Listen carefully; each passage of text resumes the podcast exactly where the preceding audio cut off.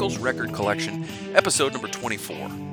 In this episode, I'm talking to progressive rock musician Dave Kerzner, and we're going to talk about a classic Genesis album, The Lamb Lies Down on Broadway. Dave has a lot of ties to the band Genesis, uh, too numerous to mention here. I'll explain it all in the podcast, and I'll let Dave explain it as well. But Dave was the perfect person to talk to about a Genesis album, and he has selected The Lamb Lies Down on Broadway as his favorite. So we're talking about that this week. Uh, we're also going to talk about uh, many of Dave's projects, what he's got going on, and just breaking down a very classic record.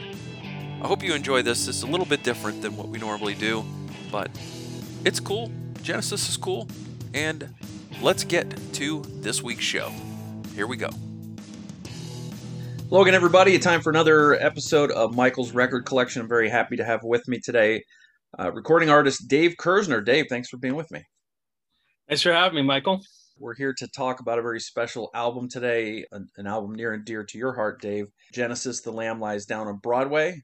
And very excited to get into this with you. But first, I want to talk about you. Uh, you have a couple of solo albums that have come out in recent years New World in 2014, Static in 2017. Do you have another one on the way soon? I do, yeah. Got a title for it? uh, I haven't released the title for it, and I, actually, I've uh, I have this dilemma because I have another band project called In Continuum, mm-hmm. and I have songs that could be either on my next solo album or my the next In Continuum album, and I've ping ponged back and forth because they have the same players on them. And I'm like, well, it's the players of In Continuum, but this really could be a solo album. But then again, it's probably a good In Continuum album. I can't even decide. So at some point, I'm going to decide. But, you know, as uh, Pink Floyd once said, um, you can't have your pudding if you don't eat your meat. so I have committed to a bunch of live albums for all those for my solo projects, but my for different lineups and and in continuum and even Mantra Vega, another project to have mm-hmm. uh, that you know are these like sort of compilation box sets with the live portion? And i gotta tell you that doing these live the, to the way that i like to do them is as much work as doing like a studio album. So but I, am not going to allow myself to indulge even though I, have I've worked on it for years. So i've got a, a, lot of studio albums that can be released relatively quickly but i'm just not going to do it until i finish the live albums because that's what everyone does know the name of and some have pre-ordered it or backed it with kickstarter so mm-hmm. i'm like all right you know, I'm gonna get those done, and then as soon as that's done, I'm gonna explode with all this uh, new original songs, studio albums. So that sounds great. Uh, you mentioned Mantra Vega. That's uh,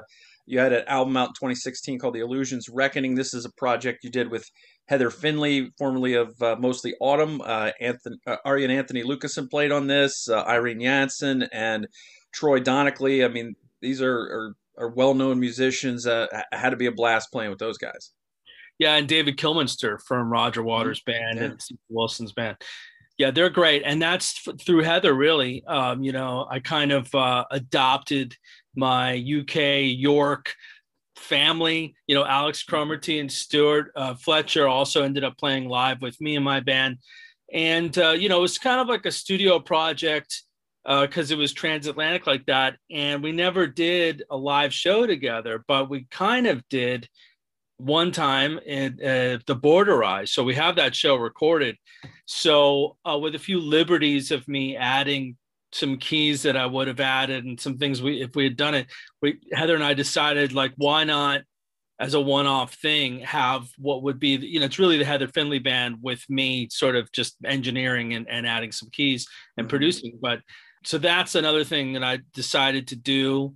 Uh, you know, it's a possibility of doing some new songs too, but she's pretty busy and I'm busy. But we talked about that too. Mm-hmm. But it's just a little harder when it's transatlantic like that, especially now with traveling. It's yeah, yeah, almost impossible. I mean, even Simon Collins from Sound of Contact and I, we're talking about working together, but it's like we like to work together in person and that's just not that easy to happen right now. So you know whenever things ease up you never know what'll happen but i've got i've got a full plate anyway of of things to do so. It sounds like it sounds like you're very busy.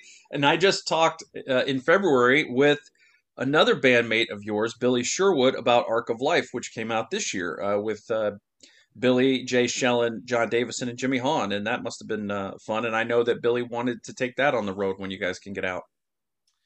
Yeah, uh, being part of that is cool. Um, it's ironically, you know, all these other projects are with me being, let's say, one of the lead songwriters and co-producer or producer of the project. That one, I'm not. I didn't write any of the songs on that mm-hmm. album. Mm-hmm. I'm just the keyboard player. I didn't produce it. so it's actually a relief. I mean, as much as I do like to do all that stuff, it's kind of fun to kind of learn and be part of something that's like got a captain billy's the captain pretty much of that band yeah and so you know if he says hey we're going on tour i mean to be honest with you though i gotta say like they're crazy because um you know they're the half that band more than half the band is in yes yeah i know they're busy touring with yes and it's like if i was touring with yes i wouldn't want to also tour with another band i'd be like i want to chill out at home until we tour again but that's me. But uh, fortunately for me, I don't tour much at all. So you know, if they want to tour all year round, that's that's their problem. But for me, I get to kind of, you know, if we do it, it'll be a lot of fun because, um, and I love hanging out with those guys. I, have I've worked with them in different capacities, uh, except for Jimmy, and I really like Jimmy. I, I would totally work with him anyway, my kind of person. So just really nice guys, fun to hang out with. Yeah. So that'll be that'll be a good time. Plus, I got to learn I can't say reveal what we're going to play, but the plan, if we do live shows, if when, you know, pretty much when, is let's just say this. I got to be very careful. um, for Yes fans and for Chris Squire fans and for Billy Sherwood fans and for like, you know, fans of Arc of Life and and all the, you know, let's say eras of Yes and different things. There's something special in the live show that would be worth coming out for, I think. And you're not going to get that from Yes, and and and because it's it's purposely not meant to be stepping on the toes of Yes, you know. So it's like you mm-hmm. go see a Yes show, you're going to see what they do, like Relayer and the new album and things like that. Mm-hmm. And then you go see this show and you see things you maybe thought you'd never hear. I don't know, you know. So I'll just sit, leave it at that. But it's going to be fun. Well, that sounds intriguing. I, I have to say. So we've we've we've established your credentials uh, just from a musical standpoint, but you also have worked with a, a, veritable who's who of of artists with your sonic reality music sampling and your music software stuff. Who are some of the the favorites that you've had uh, over the years that you've worked with on that that project? Well, I mean, you know, they're all to me they're all favorites because if I worked with them, it was because I wanted to. I kind of it's it's sort of my company Sonic Reality's been around since the 90s it's been a labor of love since the very beginning. Mm-hmm. You know, I started it because I collected keyboards, uh, vintage keyboards and instruments, and then I, I was like, well, I, I've collected them. What should I do with them? And I'm like, well, I'll sample them so that other people can use them because they're very hard to find. So I sampled the instruments for Roland and Alesis for these expansion, vintage expansion cards. And then later you could do your own sample library. So I created Sonic Reality. And then years later, Tony Banks from Genesis uses Sonic Reality and IK Multimedia, which is the bigger company that makes the software plugins now that mm-hmm. house those sounds and more. And you know, Keith Emerson, rest in peace. Uh, Neil Peart, we sampled Neil Peart from Rush, also rest in peace. Really sad. Some of the people that we worked with, we were very lucky, especially in retrospect of them not being around anymore. Just just to meet them and to work with them, it was fascinating. Nick Mason from Pink Floyd, Alan Parsons, so many. And it's, you know, been just awesome. I, and Ken Scott, who recorded the Beatles and David Bowie and you know, these are and Nick Davis, of course, and Hugh Padgham. So the guy, but two producers for Genesis, producer engineers, and these are all these have been kind of mentors for me just because you know hanging out with them and working with them and being so interested because i've always been interested in the production side as much as actually the playing side and being on stage as the behind the scenes was you know the album credits kind of you know like who, who's responsible for this? Who got that drum sound? How'd they yeah. do it? So i've recorded at Genesis Studio and dissected, you know, with them and the engineers exactly what mics they use, which I, I now own a lot of those mics from the studio along with the mm-hmm. keyboards, which you know, and you know, just learn from the masters. like how to produce records and how to get certain sounds and and their approach to all those great classic albums. And so through Sonic Reality, you know, without even having that as an intention per se of I'm going to use this to like work with my heroes, it was never that intention, but it ended up actually because the the tools that I've made with Sonic Reality and also helped with IK Multimedia happen to be the kind of tools that musicians and producers from so many genres use but a lot of my hero like i helped john paul jones with mellotron sounds for them crooked vultures tour and had a whole conversation with him he's in my phone. I can't just call him randomly but like he's in my little rolodex you know? So yeah. i mean it's been just incredible. And uh, like i said these are the masters these are my teachers. And and just to it's not just a novelty to me i just respect them and and uh, i don't like to be a pest and bother them but uh, the times that i've had with them have been very useful very i've learned a lot in the process yeah so let's talk about a little bit why you're the perfect person to talk about genesis now you've played the lamb lies down on broadway with kevin gilbert or at least yeah. a, a, good chunk of it at, at uh, was it progfest 94 i believe yeah it's the 20 year anniversary of uh, of the Lamb. Uh, you have worked with Simon Collins, son of Phil. You've worked with Steve Hackett on Genesis Revisited. You've, I mean, your your credentials are there. You mentioned the keyboards. Tell me a little bit about the Tony Banks keyboards you've been uh, hashtagging about on uh, on Facebook. Well, okay, so it's it all started actually years ago. I'll do a short version summary. so I played the Lamb Lies Down on Broadway with Kevin Gilbert and Nick. I played keys and, and Nick D'Virgilio was on drum stand, Cody on guitar, mm-hmm. who works at Fender, and Dan Hancock on guitar. Uh, Stan on bass and guitar, the Rutherford part. And um, so in '97, I believe it was, you know, the early days of the internet, uh, Genesis had announced they were looking to replace Phil Collins. Mm-hmm drums and vocals and they were doing auditions. So I recommended Nick D'Virgilio online in a news group. And it turns out that uh, Nick Davis, their producer, who I'm now friends with, uh, but I wasn't at the time, saw that and it helped Nick get the audition. And I said, like, we I played the Lamb with him. He's amazing. He's on tour with Tears for Fears, so he's a mm-hmm. pro, you know. And so he got the gig. Actually, he got the audition, and then you know he got the gig uh, playing half the drums on the album, along with Nir Z, who I don't know, but I've met him since. A very nice guy, mm-hmm. and Ray Wilson, who I also uh, am friends with now, and he's a really nice guy as well. And I thought they did a great job. That album is not my favorite Genesis album. I'm not saying, but but it was still it had potential. Actually, a lot of people feel like they could have done something, but it's tough shoes to to fill. No pun intended. Right. Uh, but uh, in any case, I was so shocked. Nick's wife Tiffany had called me or messaged me or something like that. And she said, Did you say something on some forum or something or whatever about Nick? And I'm like, Yeah. He's like, Well, he got the gig. You know, they mentioned that. And I'm like, Really?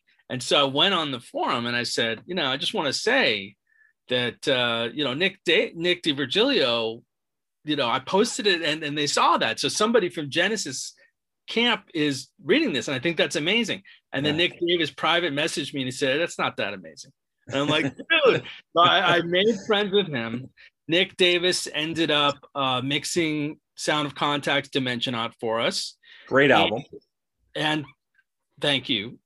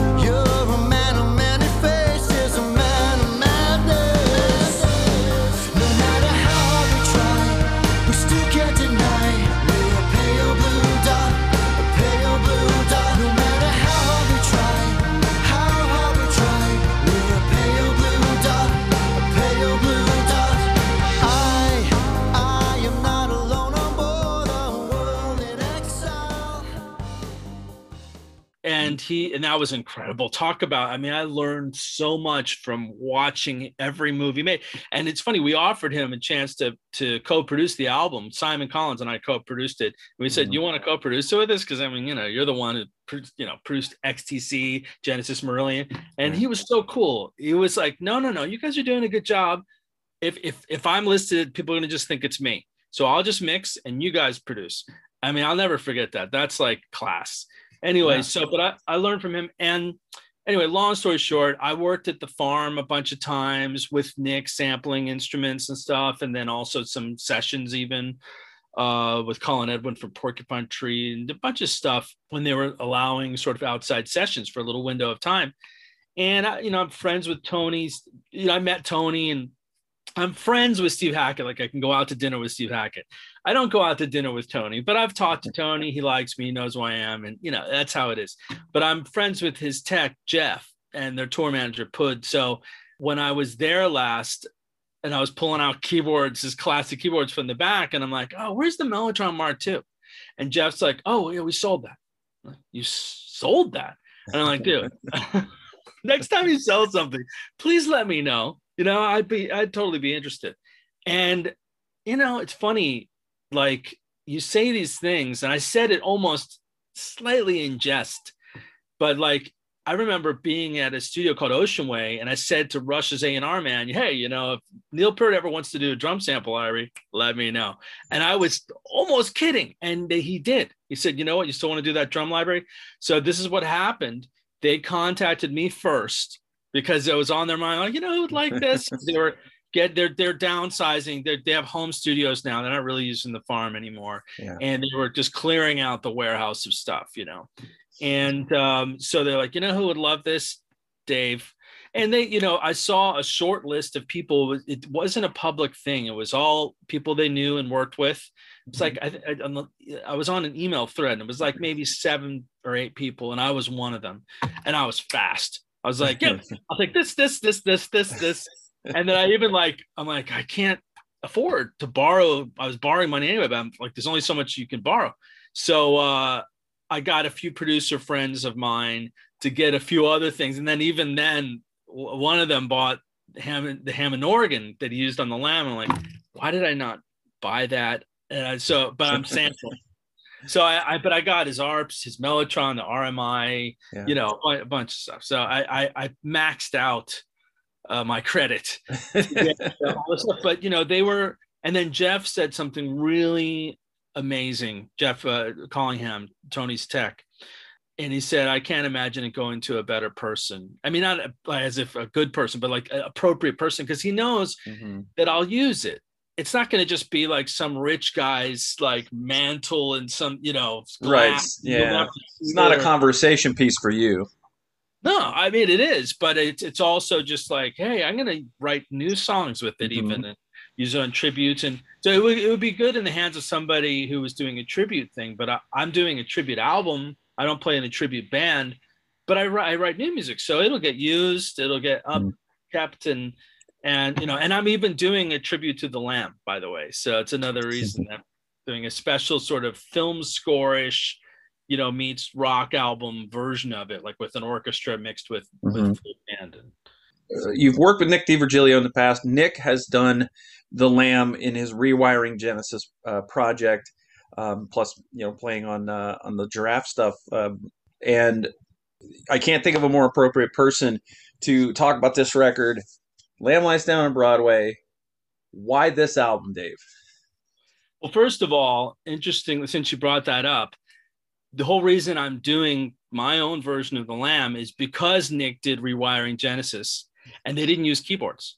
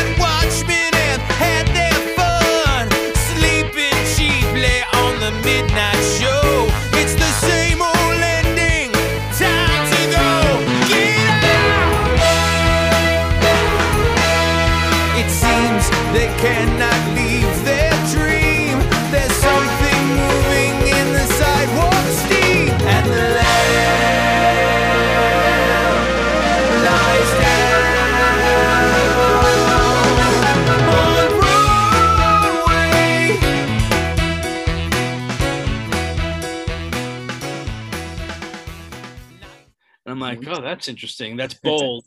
I said, but it doesn't have the lambience. You know, it, it, it, it's good. He did a good job, and actually, Tony Banks likes it a lot. Oh yeah, whole story about. Oh yeah, like Tony heard it later on.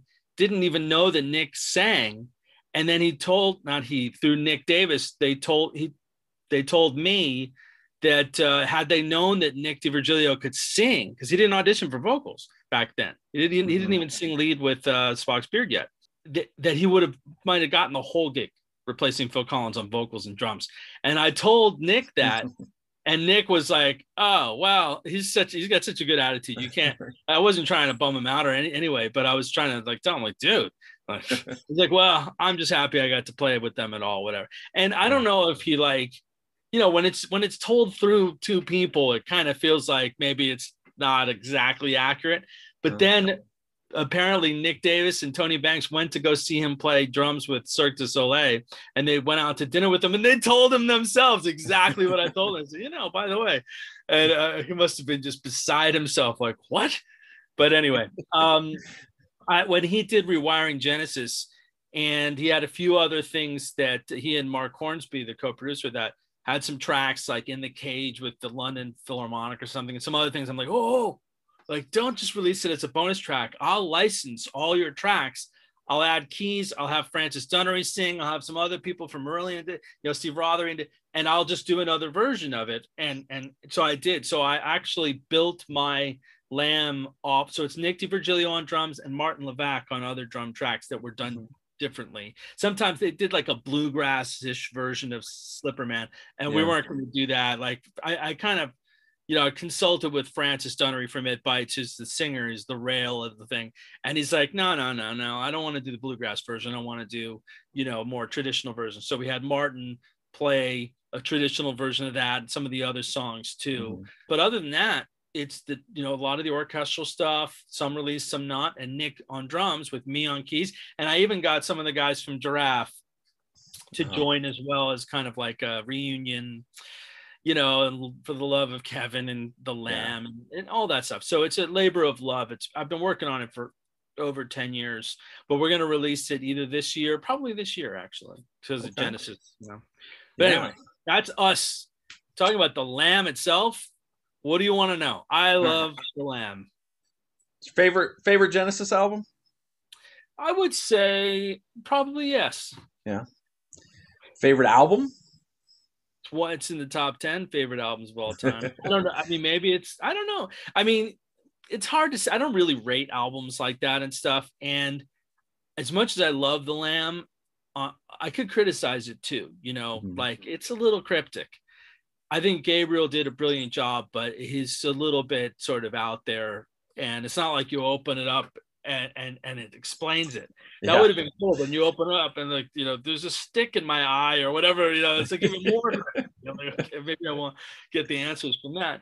Um, but you know, as a work of art, it's brilliant and it is you know full of incredible melodies and great chord changes from Tony and cool sounds and killer drumming. Phil Collins, you know, it's like people, it's whenever I see anybody sort of get on Phil Collins' case because he's a pop star and all this other stuff, I'm like, and you're a Genesis fan, it's like, don't forget, this is like one of the best drummers of all time in rock.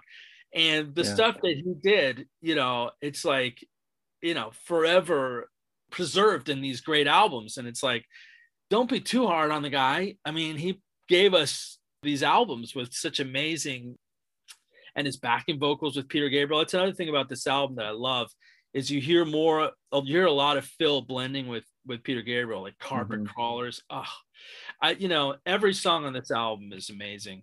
Let's let's get into this a little bit. It's the sixth Genesis studio album, falls between Selling England by the Pound and Trick of the Tail. It was released on November 18th, 1974 on Charisma and Atco Records. Uh, conceived and written during three months at the historic Headley Grange, where Zeppelin, Fleetwood Mac, Bad Company have all been. From May to July 1974, recorded at Glass uh, Glaspant Manor in Wales from August to October 74, co-produced by John Burns and Genesis. Burns started working with Genesis uh, on Foxtrot and co-produced the next three albums, Selling England, uh, Genesis Live, and The Lamb. Engineered by David Hutchins. Sleeve design and photography by Hipgnosis, very iconic uh, cover. Personnel, Peter Gabriel, his last album with Genesis, lead vocals, flute, and what they call experiments with foreign sounds. uh, Steve Hackett, acoustic and electric guitars, Mike Rutherford, bass and 12 string guitar, Phil Collins, drums, percussion, vibraphone, backing vocals, second lead vocal in Counting Out Time, Supernatural, Anesthetist, and Colony of Slippermen, and Tony Banks. Hammond T102 organ, RMI 368 Electra piano and harpsichord, Mellotron M400 ARP Pro Soloist synthesizer, uh, Elka Rhapsody string synthesizer, and piano. Did I get everything there? I think so. ARP 2600, that's also on the record. Somebody okay. played And uh, uh, Brian Eno was a guest on this uh, with something called uh, Enosification of Vocal Treatments on In the Cage and the Grand Parade of Lifeless Packaging. So some chart success for this album. Uh, it was number 10 in the UK albums chart. It was number 41 on the Billboard 200, number 15 in Canada, 24 in New Zealand, and number 80 in Australia. It went gold in the United States, the UK, France, and Canada. This album had three singles off of it, one in the US and two in Europe. And you mentioned the story. The basics of it, I guess, are Rael's uh, journey of self discovery and identity, but it's a very opaque and uh, hard to follow story, I guess, is, is a good way to put it. Yeah. So, story wise, I wouldn't say that I'm like the expert on interpretation. And to a certain extent, I kind of, um, with certain bands, especially progressive rock bands, and especially Genesis, actually, when the lyrics are kind of just not clearly painting the picture for me which for better or worse when i write lyrics i tend to do that. It's very accessible. There may be metaphors and things like that but it's not so cryptic that you can't kind of make your own version out of it. With yes i'm sorry with genesis and yes purple wolfhounds and whatnot there's a bit of kind of like I'd, I'd leave it to be vague and enjoy the melodies and the phrases and kind of get my own sort of vague sense of the story mm-hmm. um, without thinking about, let's say, too much detail about he goes to see a doctor, the doctor castrates him, puts his pecker in a little tube, and then a raven sweeps. I mean, it's a weird story. Like even yeah, I don't need to think about that. I'm just enjoying the music at that point you know, but uh, but to a certain extent, and then, and then you know, but there's this kind of. I mean, I was even just listening to the Lamia the other day, which is one of the most beautiful songs, and you know what's happening in that song it's kind of gross, you know, like these snake beautiful women, sirens come after him, and then somehow he's got garlic like uh, vampires and they're all dead and then he takes his flesh he's going to keep it put it in his backpack for food you know his chocolate fingers. I mean this is like damn this is wow what the hell's going on here? But uh you know that's if you're sitting there and really dissecting the lyrics no pun intended and like really kind of thinking about it. But to me you know it's what's beautiful about music especially progressive rock music where there's a lot going on there's a lot of layers of music, layers of lyrics and meaning and different things. You can kind of focus on that or not focus on it and just kind of get the the, overall adventure vibe of it and he's going through these things you know and then you can stop stop and sort of like think almost like with the other side of the brain like what's going on like what's the deal with his brother john is it really him yeah. or what, all those kinds of things and in the metaphors and whatnot i mean even like it's only knock and know all. I mean, I'm skipping to the end here, but I like it. I, mean, I don't really know what the, what he means. You know, if, if he's just trying to say, ah, I I don't know. You know, I don't know if I even want to know. Yeah. Um, but I like it. you know, you so it's just kind of Peter Gabriel being out there, and yet he's brilliant. So it's like I said, it becomes some of it becomes sort of abstract art. And I think also, by the way, I'm not 100% sure on this, but I think the other members of Genesis who didn't write it almost kind of feel the same way. They're sort of like, I don't know what it's about, really. I don't know what he's, because they didn't really, you know, so, and it's strangely, actually, I mean, I want like I'm surprised some of them. I won't say who, but it's not like it's not really their favorite album, or it's one of their least favorite albums. And it's mm-hmm. like, well, maybe because it was personal for them and the t- difficult times and all that stuff that's attached to it. You yeah. can't imagine what it's like to be in their shoes but I remember sort of saying, like, are you kidding me? This is a masterpiece. You know, yeah. I think I was talking to Nick Davis or somebody about it. And I'm like, this is, you know, but uh, but it is. And it's very different from all their other albums. And you know, I was thinking another thing about the Lamb recently. Just like because I've been, well, I've been really, I mean, I've listened to Genesis for years, but lately because I have Tony's keyboards, I've been heavily like really listening to every album from Trespass to let's say Abacab, mm-hmm. um, and focusing on different things like the sounds and and just just listening to it in the car and stuff. And I was thinking about how the Lamb had kind of evolved into a, a mature album for them. You know, they had kind of just built sophistication in what they were doing and even though Selling England is maybe one of their best sounding albums from a production standpoint, but and The Lamb is a little rough around the edges because they recorded with a mobile studio. Ironically, I have two channels of of what they use the Helios for that Headley mm-hmm. Grange mm-hmm. uh, studio, but they used the I think they used the uh, Rolling Stones mobile truck and it just it was a big project, especially back then, to do a double album. And then with Peter leaving, it, it's I think it's a little there's there's some trade-offs in the production, but in terms of the um, you know like it, it, sounds good anyway, but it's a little bit mm-hmm. sort of not as crystal clear as as Selling England or Trick of the Tail after it. But uh, but it still sounds gritty and uh, atmospheric and and the whole kind of everybody sounds great on it and everybody's kind of come into their own. And of course peter gabriel as well. Like that's his that's his best work with genesis besides supper's ready i, I think. I think mm-hmm. he probably thinks as well. Yeah. Uh and it's so like i was thinking i mean you know not that every every genesis fan hasn't thought this but like what if they had carried on yeah. like what album would they would they have made trick of the tail with gabriel? Maybe. Or would they have kind of evolved into like what would have been the next thing after the lamb with peter and steve together with the band? And it's like well we'll never know. But uh but the the like i said the combination of phil and peter's vocals that's serious magic.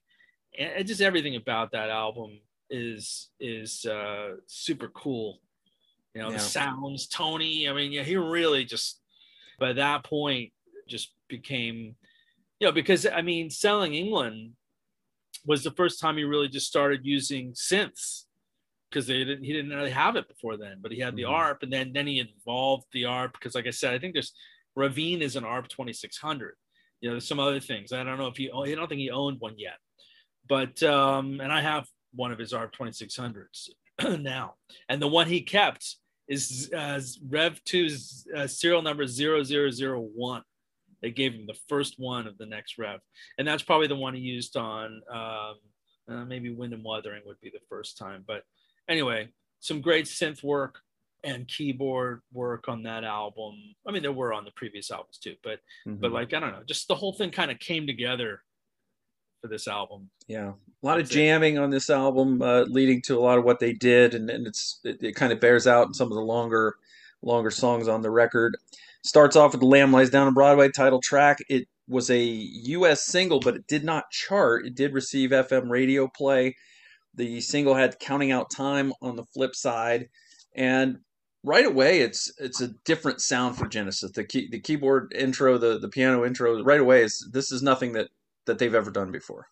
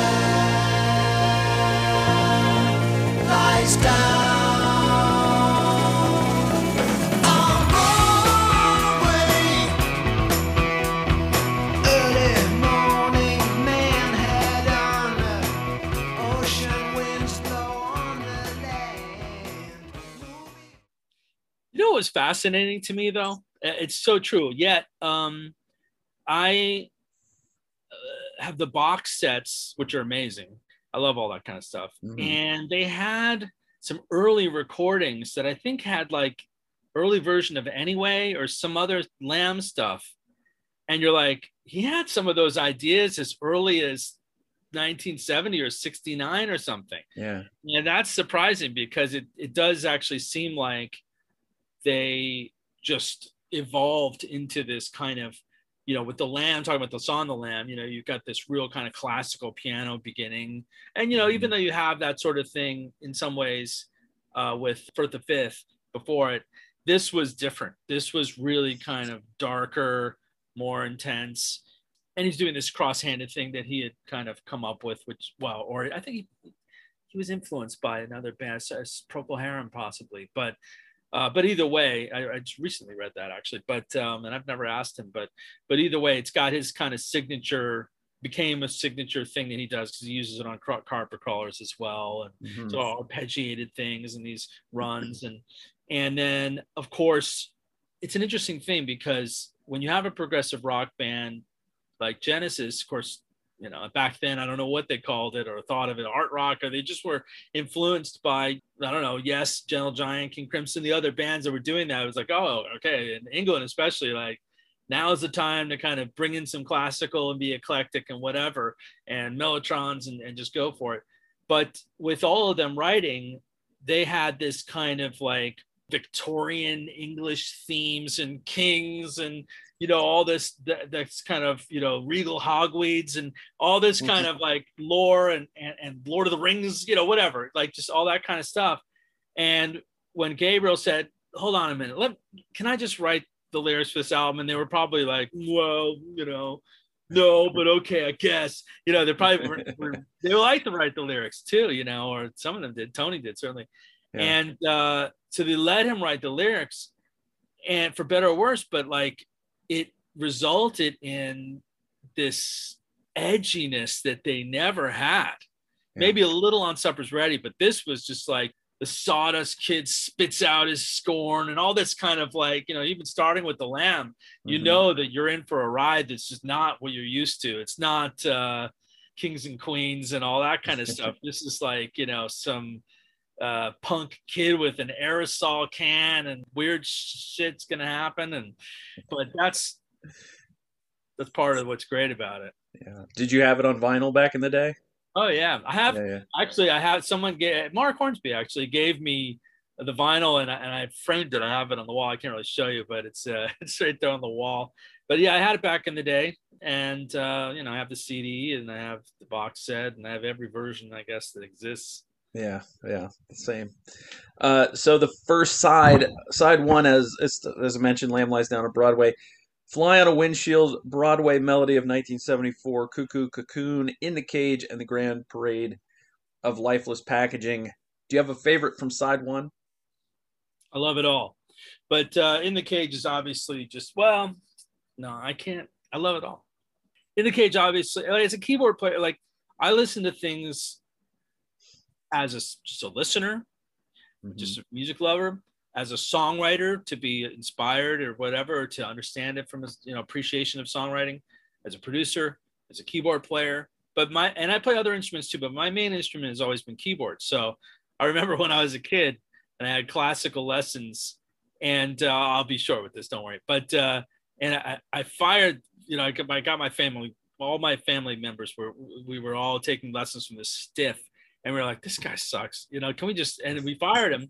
And then I found this, or my mom found this teacher who would like was younger and he would teach me anything. And one of the first things I said uh, when I auditioned him to teach me, I said, "Would you be willing to listen to something, figure it out, and teach me how to play it?" And the first thing was uh, in the cage solo from the Three Sides Live, though.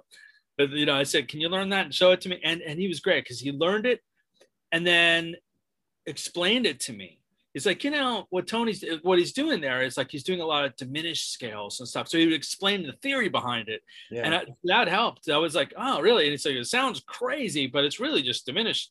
This is the. You know, da, da, da, I'm like, oh. So I guess as a keyboard player, I would have to pick in the cage. But then again, that whole little swing there from you know Lamb Lies Down on Broadway to Broadway Melody is one of my favorite things of all time. So yeah, It's incredible bass in this. Um, Steve Hackett's work is great, and and I think for me, in the cage is my favorite from side one, but it's my favorite from the entire album. I love the way that it just builds in intensity and it and builds and builds and builds, and that it, it just gets really intense as it goes along. And I don't know what the lyrics mean, but it's really cool.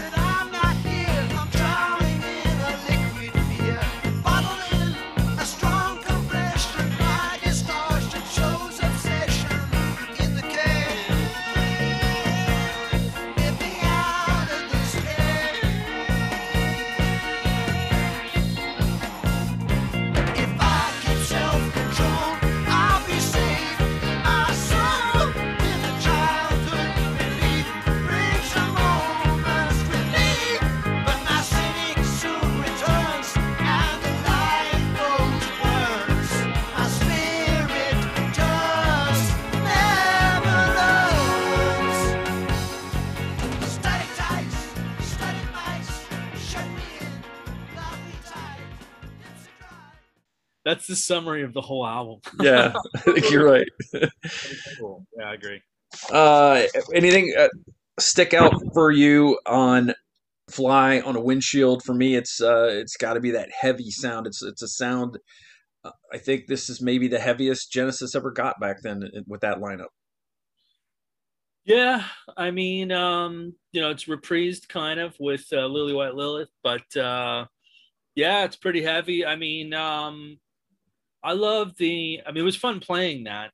Uh, I realized when we did the Lamb in '94, celebrating the 20th anniversary of it, then, and I used all the keyboards I had. You know, between Kevin Gilbert and I, we had the keyboards. So I had Kevin's Novatron, and I used my ARPs, and, and we used Keith Emerson's Hammond B3, which isn't even C3. It's not the right organ, but but it was an amazing organ. And I and I had you know an RMI and stuff. And um, the way you play that, there's no MIDI. So like you don't, you know, MIDI is a, a protocol where you can connect one keyboard to another keyboard digitally and play more, more than one sound from one keyboard. Mm-hmm. Tony does that now.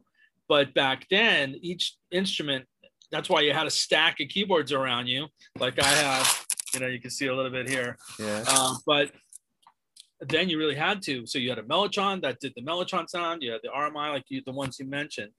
So to play that song, you had the RMI going through a phase 100 and the Mellotron, and you had to play the chords together at the same time. totally fun. And also, each one has a pedal, a volume pedal, so you can kind of mix yourself. And by the way, that's kind of partially how I got the nickname Squids, because hands and feet, it's like tentacles, like a like a octopus or squid. so, uh, I, but I really had to to do it like Tony did. I mean, have to. I could have used MIDI keyboards, but I'm like, if I'm going to do the lamb, I might as well bring out the. You know, it's why I collect this stuff. It's like this is a chance to use it. Yeah. Um, and it was great. But uh, so that and, and you know the other thing I like about Genesis is even if let's say some of the songs instrumental bits came from jams they were very they were into composing the instrumental sections right. more than other bands that left it just like as a jam. And I like improv and I like jams, but there is a sort of reward for taking the time, taking the time to mm-hmm. compose and refine it and be like, okay, this is, you know, and then that this way it's kind of like there's certain lines that you know you're going to hear live and certain chord progressions that are like, well, that's the song. With Genesis, that's the song. With other bands like King Crimson, it could change or whatever, but but with them, it was like, no, no, we've arrived at the melody. Firth of Fifth is almost always like that. Maybe there's a little bit of section in the guitar solo to change a little, but you know, so same thing with that. Um, that said, when we did the tribute, this new tribute, well, I think when we did the original Lamb in '94, I think Dan played note for note more or less. On the new one, I had Dan play it note for note, and then I had Francis Dunnery, who's not a note for note kind of guy. He's more adventurous.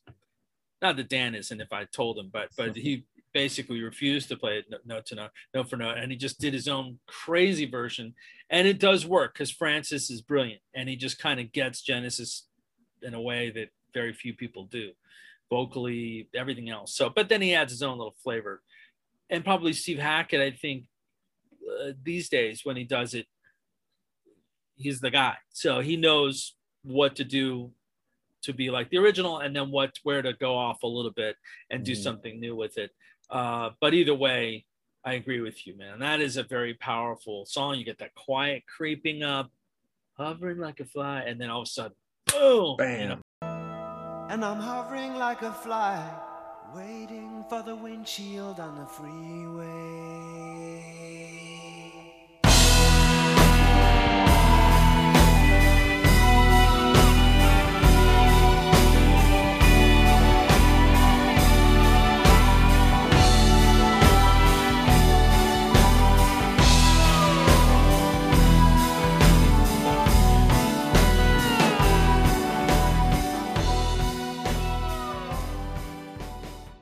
at that moment. And there's another thing I like. Uh, I'm very, I like the obvious stuff, which is that moment, which like every Genesis fan, you know, if you're watching that, I mean, almost every, and you hear that and you're like, that's just a, a payoff of like, oh, that's epic.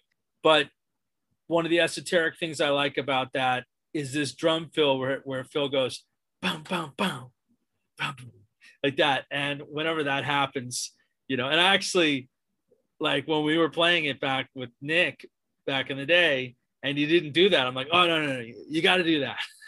like, It's like, oh, okay. That's great. I find that people that aren't into the the older proggier Genesis that, that just kind of came forward with the hits in the in the 80s, they struggle with songs like the Grand Parade of Lifeless Packaging. What is it about that song that really kind of sticks out for you as a as a musician? Well, I mean, it starts. It's like down the rabbit hole, you know. Like even myself, I I learned my first Genesis album was Duke, and then I got Abacab and Three Sides Live, and then mm-hmm. I went backwards from there, and I'm like, oh, and then number three kind of has a little bit of it, and then I go, oh, wait a minute, this is starting to change, and then I had Seconds Out, and that's where I learned the Gabriel era songs first with Phil singing them. Then when I heard, like, I loved Supper's Ready on, on Seconds Out. And when I heard the original version, I was shocked at first. I was like, why is he singing it like that? I'm really so far from like yeah it's sung like so different on seconds out but then once you just you know like it's an acquired taste once you really understand peter gabriel era genesis if you want to call it that and his approach to it then it's just like yeah he's weird he's weirder than Phil. But yeah. that's one of the things that was the novelty about the band. He was wore fox heads and dresses, and it was a whole other thing. So that may or that's a big pill to swallow if you're into the hits. It may not be something that's just you jump right into. And but like probably the more uh, the songs that they've played with Phil are a little bit more ex- uh, not accessible per se, but a little bit more like um, likely for fans of the later eras to like and to understand and be familiar with.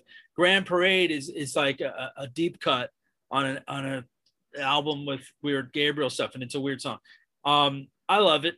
I think it's um, another one of those songs that just killer drums that builds up and then parade, uh, you know, and it's just in context of the album one of the cool things about Genesis back then is when they took you on a journey, they and they were very influenced by the Beatles.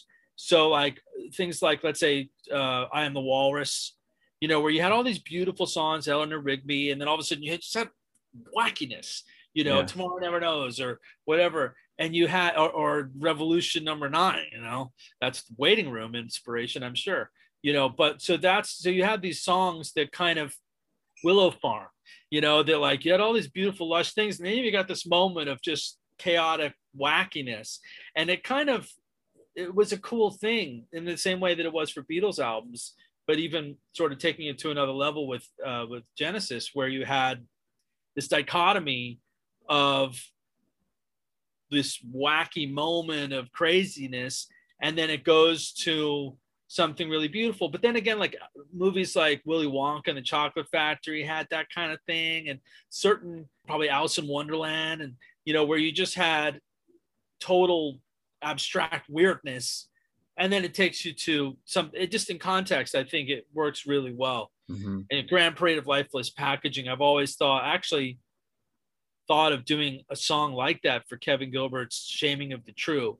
I wrote a song, I never released it, and I played it for Kevin, and he was like, no, no, no. But I, I thought it was kind of cool, like this idea of packaging albums as like, you know, you're just a product and you're an artist and you're just a product to us, or the grant like mindless packaging of just doesn't matter what it is. We just dress it up and put it up out there. So I always like that song in that concept of thinking of like consumerism and all this stuff or whatever.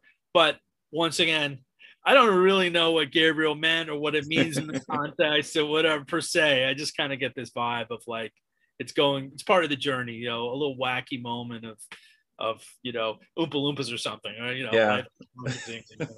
and it has some of that. It has some of that British humor in it too. That um, you know is unique and and that flavors earlier songs like "Get 'Em Out by Friday" and um, things like that. So it's it's a band that was really good at putting together a track list because they if you, if you were feeling a little bit ambivalent at the end of the Grand Parade of Lifeless Packaging, you flip that record over and they crush you with Back in New York City.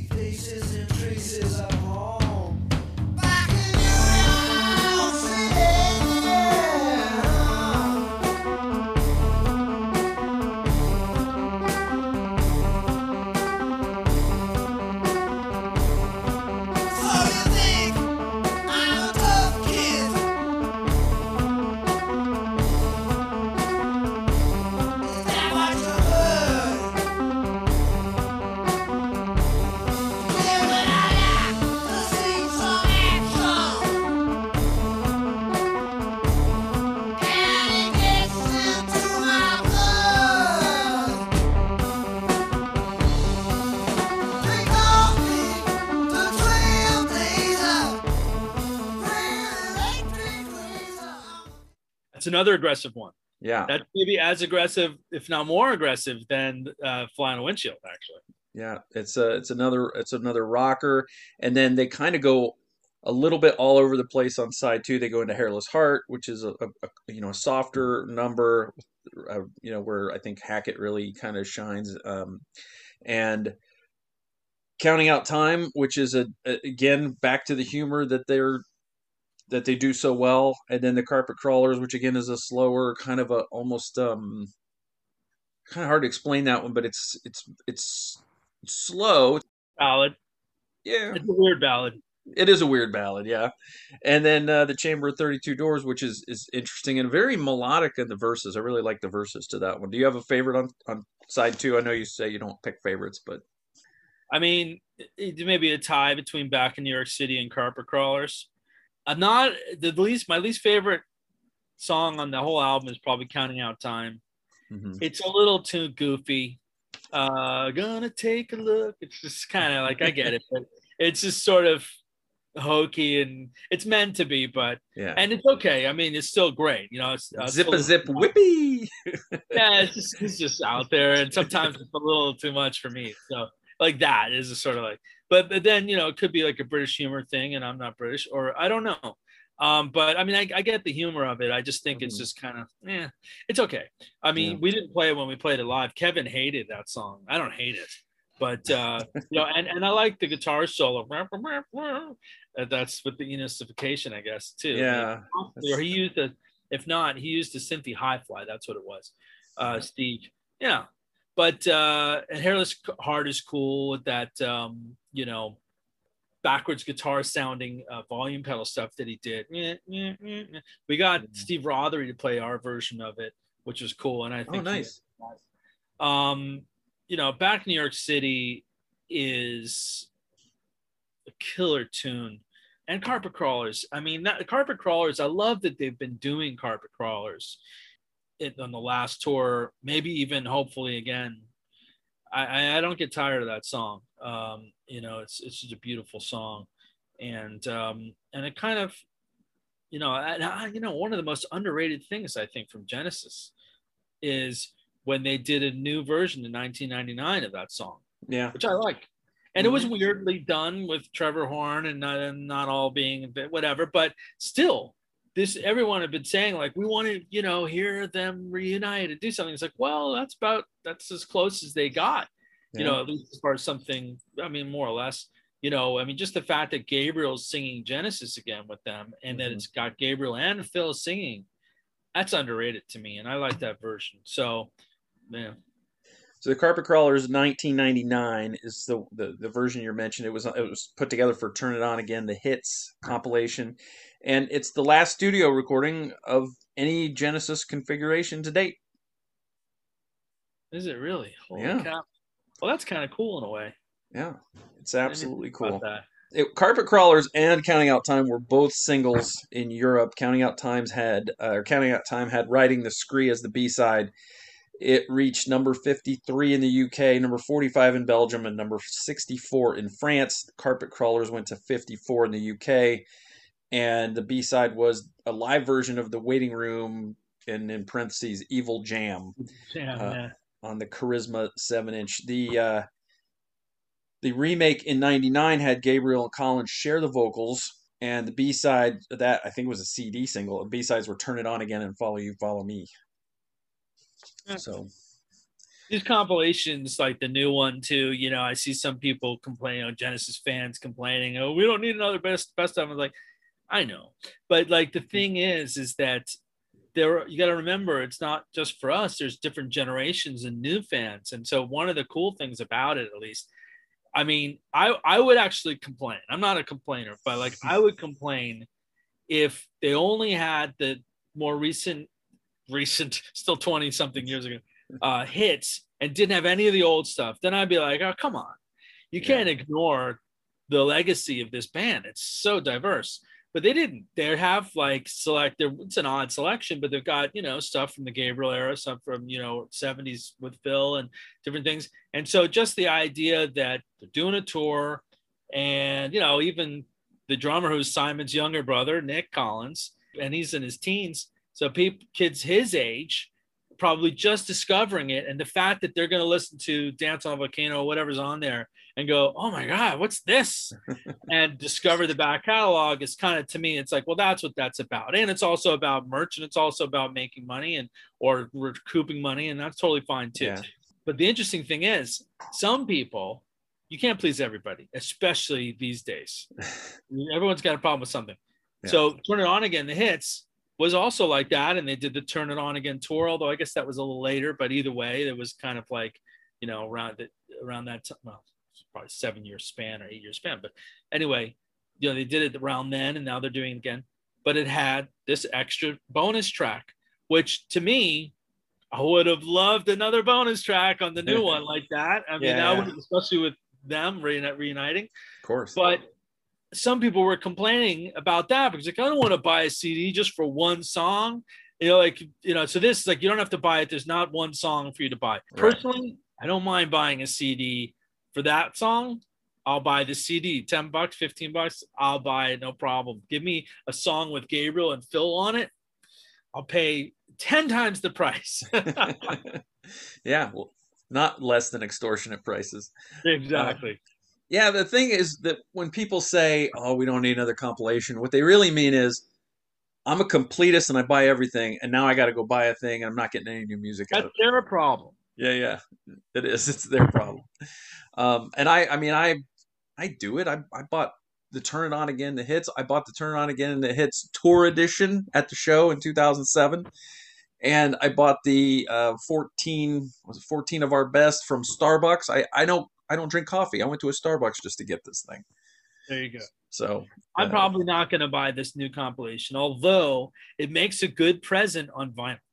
And yeah. the funniest thing is, a friend of mine named Alejandro is a huge Genesis fan, and it was my birthday recently, and he was out of town at the time, and he just gave me his present. And you know what it was? One of the what's, presents. What's that? Duke, the white vinyl. I have that. It's that's awesome. yeah, that's totally cool. I don't have a very good vinyl collection, but I've got a few things, and that's like special. I love Duke. Mm-hmm. Um, but uh, but yeah, I mean, at this point, all of those songs can be streamed through streaming services anyway. So it's more like of a novelty to own the CD or the vinyl, and it's just mm-hmm. something to buy, like a T-shirt or whatever. Like you said, you collect everything, and so I mean, but you know, at the same time, I, I get it. I you know, personally, I would like if there was something new, like a little twist. Sure. You know, some people were saying, "Hey, it says new stereo mixes," and I verified that there's no new new stereo mixes. They were just called that sometimes. Mm-hmm. Uh, so there's nothing, you know, as far as I know, there's no nothing new. Uh, it's a compilation. I could be wrong, but so I, the I, new mixes could be just you know it's what they called them when Nick Davis re- redid them for the for the box sets. Yeah, that's probably what they are. Yeah. Like 99%. Yeah. So I mean, but that yeah, you're right. I mean, I probably will get it just just to have the title because I haven't. A, I am a bit of a completist, and they're my favorite band. So of course, Good. and and why not? and what why not get it? And I only have Duke on vinyl because I just started, you know, getting back into vinyl earlier this year for the first time in many years. Are you, so, so you're getting the new one on vinyl? Yeah, so I'll get the new one on vinyl. Good for you. I might too. It's good. It's good to throw on there and listen to anyway. Why not? Carpet Crawlers, uh, obviously, is a standout track on on on side two, and probably my favorite on on side two. Although I have a really soft spot for Hairless Heart, I think that's really underrated.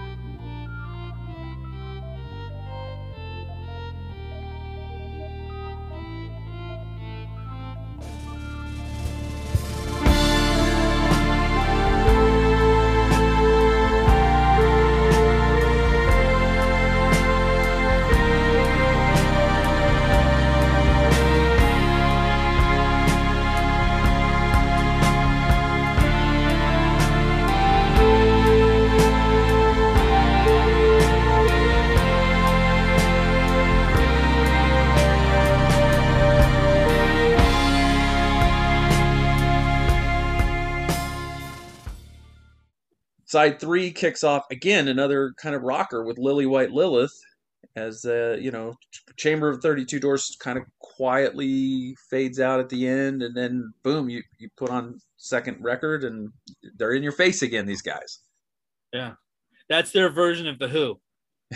yeah. Sure. And then the weirdness starts. Oh yeah. The waiting room I have to admit the first half of the song doesn't do a lot for me even even today, but I love the back half of this song. Yeah. Yeah, I mean, you know, the first half, like I said, is their version of like a Revolution number 9. You know, possibly filler, what some could say, but you know, I I think it's cool and in context it makes sense and it really kind of sets the tone for you're now going deep into the rabbit hole at this point. Like you know the first two sides were like you know songs that you could really kind of you know mostly except for like the segue songs like um, you know mm-hmm. instrumental bits and stuff uh, hairless heart and, and things. But but this is like all right we're getting into the story here. We're getting into the atmosphere.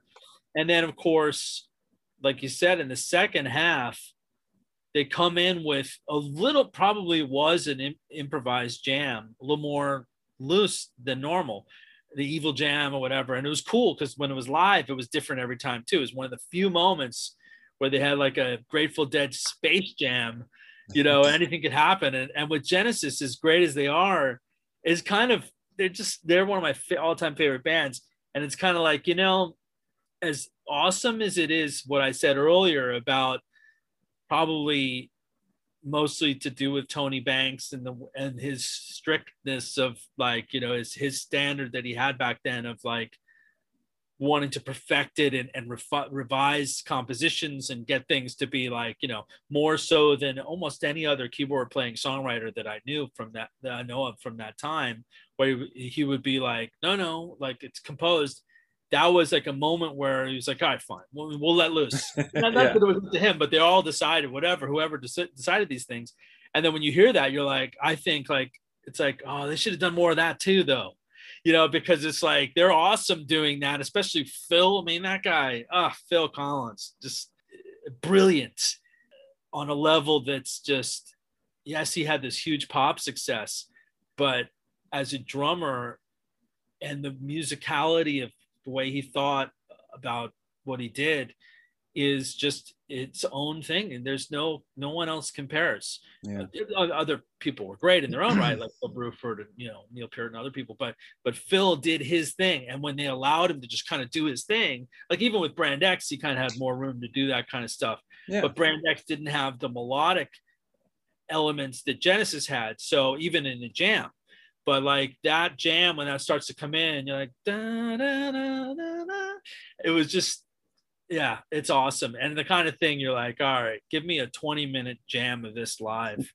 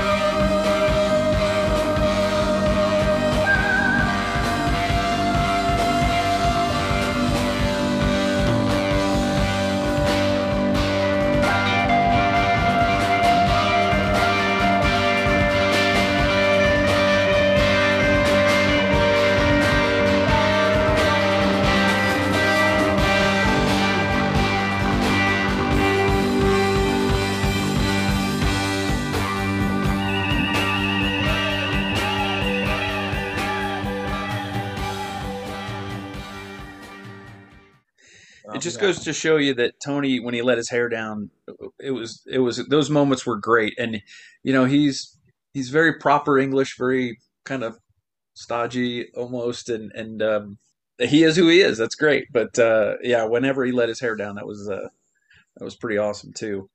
So you go from the waiting room to anyway, which you know it's just a short, a couple of short pieces anyway, and here comes the supernatural anesthetist, which is uh, a real mouthful.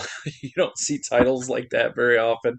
Then the Lamia, you talked about that earlier, and Silent Sorrow and Empty Boats. And the Lamia really here on side three is the centerpiece. Yeah. astonished, doubting his sight, struck by beauty, gripped in fright.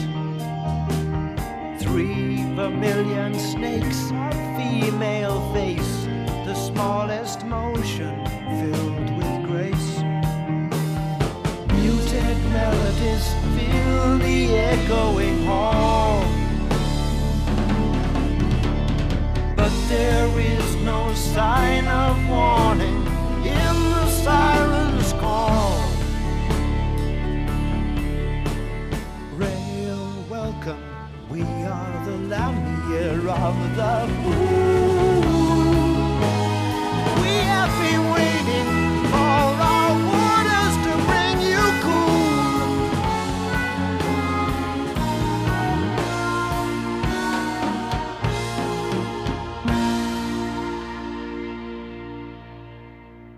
And all those other pieces are just gorgeous you know silent sorrow is just one of the most beautiful uses of mellotron choir i've ever heard mm-hmm. and the.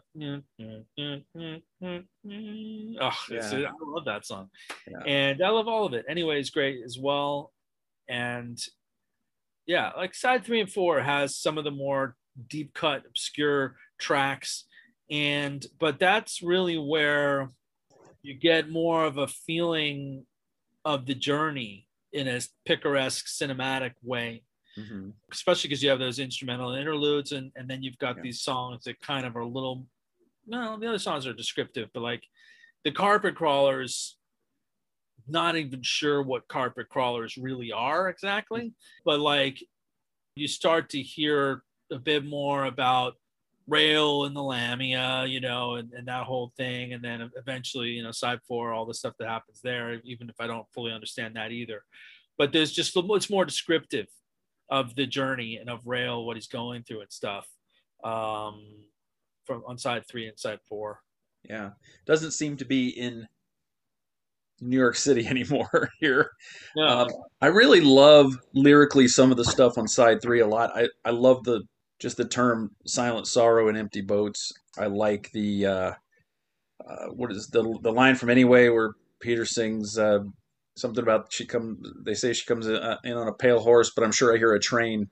Just really cool lyrically. Anyway, they say she comes on a pale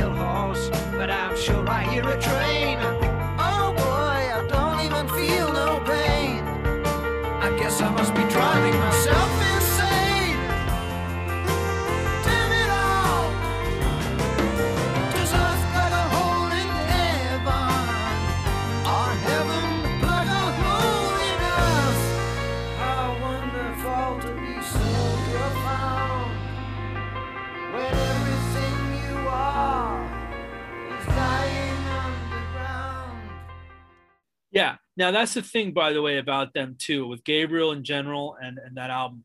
There's little gems. And I like little gems. You're like, I don't know exactly what it's talking about. I don't need to know, but I like this, the way it just kind of conjures up things. Just the line, even out of the song context. Mm-hmm. There's some real beauts. And and by the way, I forgot to mention this is kind of a big thing.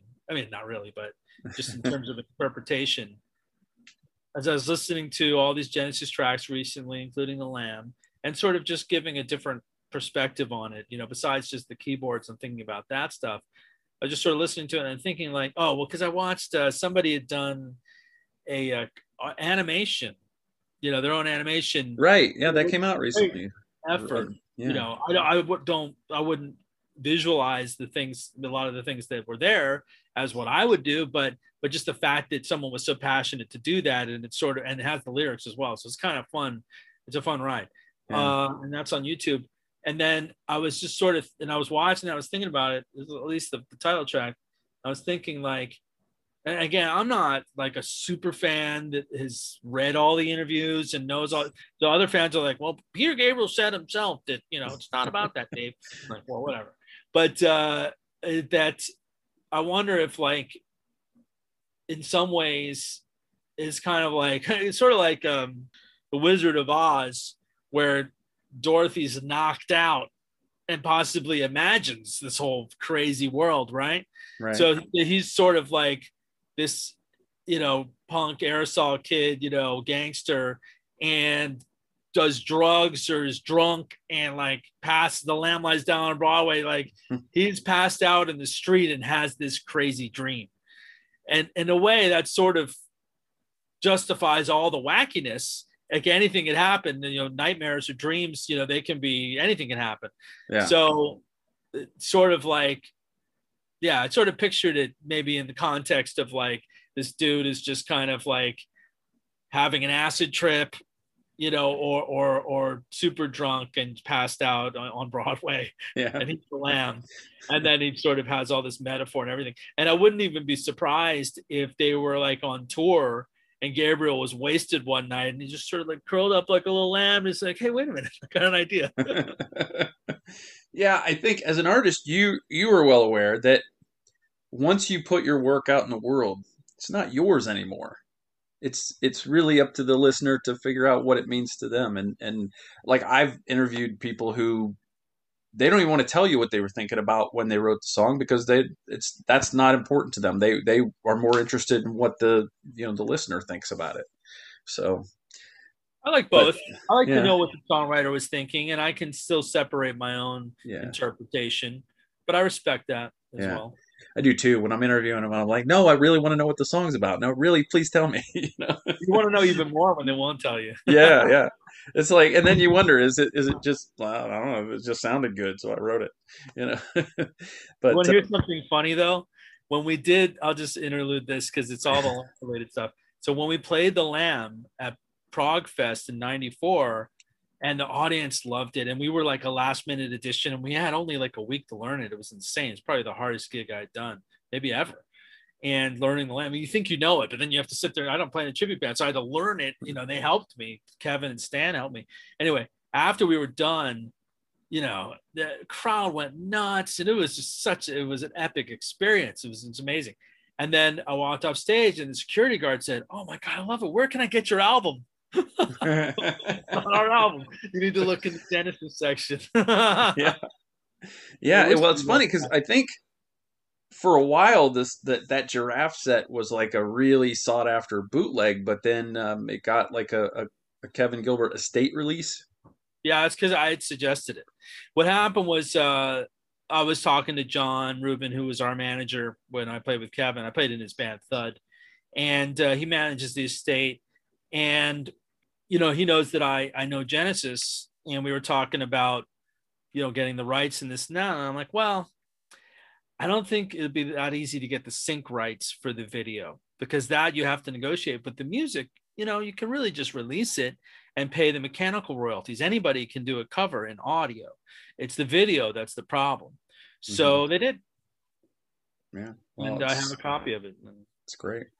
The um, you mentioned YouTube earlier, the, the, the with the animated thing. That's and, and you also talked about the these older songs reaching a new generation. And I think one of the best things about YouTube are these uh, reaction videos. I don't know if you're Yeah. familiar with them, where somebody listens to that "In the Air Tonight" by Phil Collins for the first time, and that drum fill comes in, and and they're just like, "Whoa!" you know, just just seeing their reaction is pretty cool. So it is reaching a whole new uh, whole new audience, and um, you know YouTube has been responsible for a lot of that. So that's pretty cool. I, sometimes I wonder how authentic some of those reaction videos are, but uh, I don't really watch those. I tried to watch one with some classical guy listening to Sup- Supper's Ready, and I just didn't get past the intro. I was just kind of like, "Ah, I don't need to see this. Whatever. He goes, Yeah. "Wow." you know, but uh, I mean, it's kind of funny. So I've seen some where you know you see even like someone from a completely different genre checking out, like a rapper listening to Genesis, something like that, or but a, a sophisticated, let's say, hip hop artist who appreciates musicianship and stuff, and going, damn, you know. So I mean, it's in general. Let's just say, I love the fact that new people are constantly being turned on to you know such great music that mm-hmm. said you know it's a double-edged sword because youtube is partially responsible for the demise of the music industry because people just expect to just hear stuff for free and see stuff Yeah. for free. so it's bittersweet for me in that sense but overall in terms of let's say music appreciation uh you know that's the benefit hmm So side four uh, starts off with the colony of Slippermen, and I, again, I'm not big on the first part of it, the arrival, but once you get into a visit to the doctor and the Raven, boy, that song just kicks in and, and really smacks you in the face a little bit. yeah the arrival is a little bit sort of just like Weirdness and strange sounds. you know, fixing your instruments. Um, but it's cool. Um, but then once uh, once they get into the bobbity bob business, uh, you know that song, by the way, is very hard to play, and um, uh, there's what what Tony's doing there in certain parts of it is he's playing two arpeggios at the same time. One of them is doing four notes, and the other one is doing three notes. And um, I think it's a.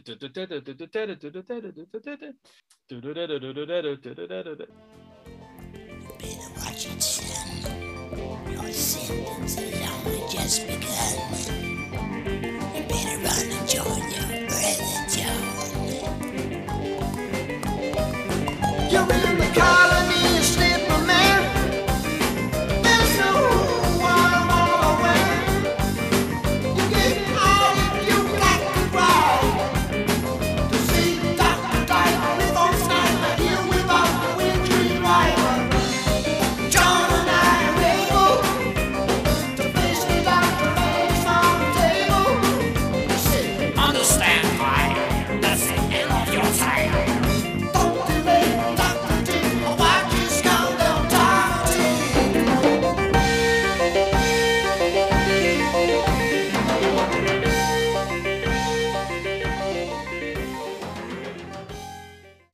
When we played it, Kevin was like, Kevin was an amazing musician, could play all the instruments and everything, but he couldn't play that. Um, And he's like, "How can you play it? Why? Why? Why? How are you able to count that?" And I said, "I'm not counting. That's I'm able to play it because I know what it's supposed to sound like and feel like." Mhm. And that's sort of, I mean, because if you really were to count it, it's like I don't know if it's two time signatures at the same time. I don't, I don't know enough theory to be able to describe it Yeah. but it's weird. And the other thing is he's playing notes throughout the whole song. And when I played it, I realized I had an itch on my nose. These are the kinds of things you don't think about until you play some like prog where you've got the hands on both and you're like, I'm like, what do I do if I have an itch on my nose? So there's actually a mistake in the keyboard solo on the arp because I went and I just kind of like just tried to and like da da da da da da da. and There's one note, and I'm like, damn it, and, you know, something like that.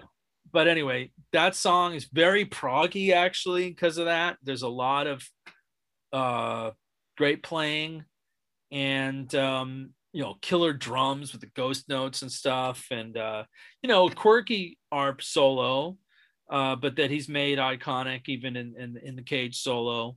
And then you know, so this this you haven't gotten to to riding the scree yet though. Not yet. Not yet.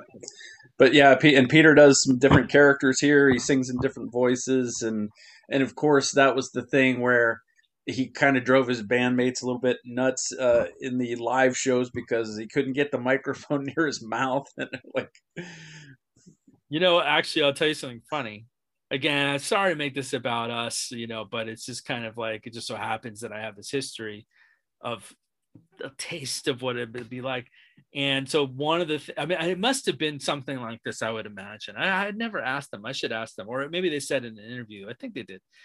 What it must have been like to see Gabriel in that costume for the first time, and if they really knew, like that you saw him like messing around with balloons or something, and what's that? Like, uh, or if he just popped in. So this is what Kevin did. We were rehearsing it, and he didn't tell us he was doing that, and we were in the middle of playing it, and then he comes over and he's like, he has the Slipperman face and a few other things, and it was so hard to play and not laugh.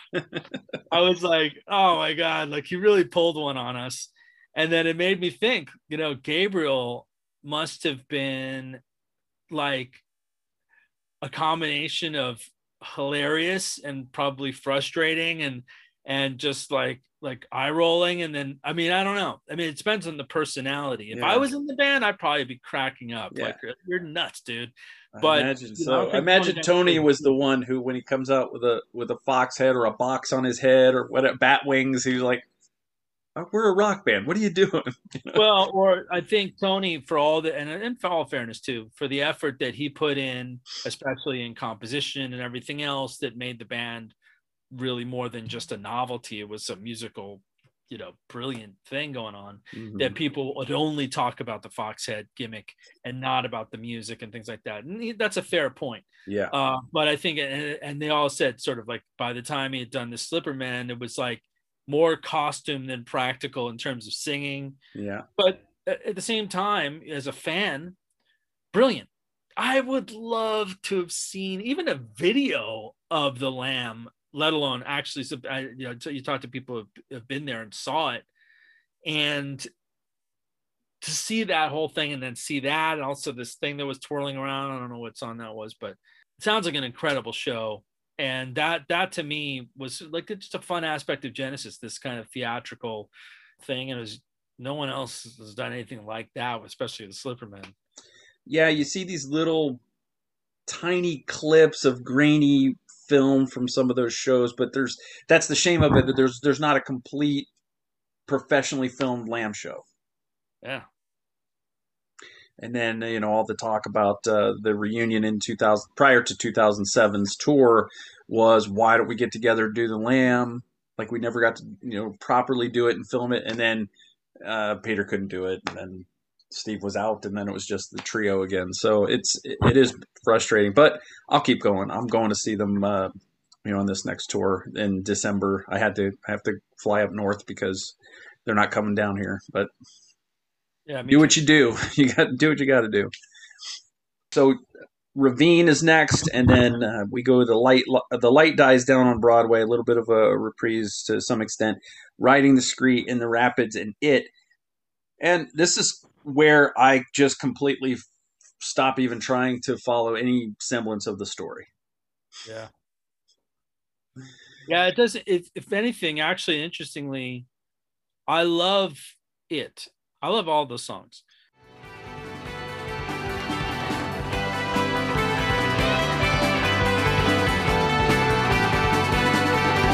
It's only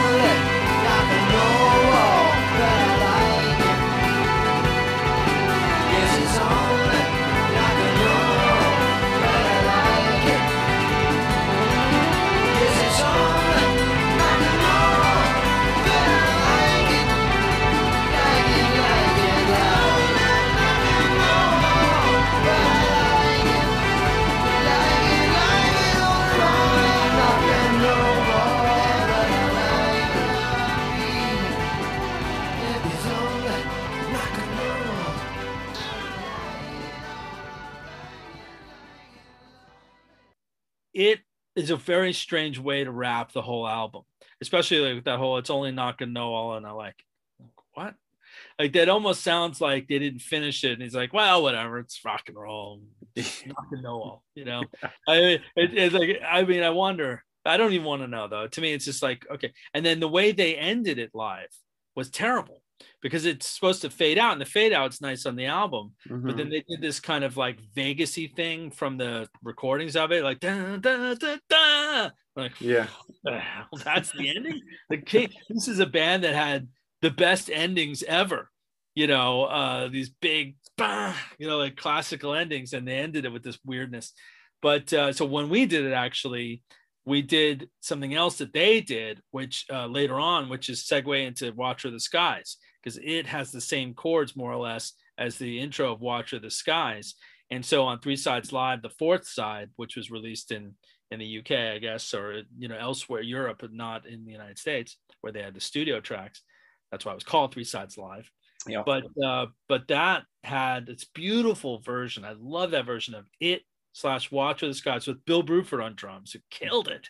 Yeah. And um, and that that segue where the audience is discovering that it's Watcher of the Skies.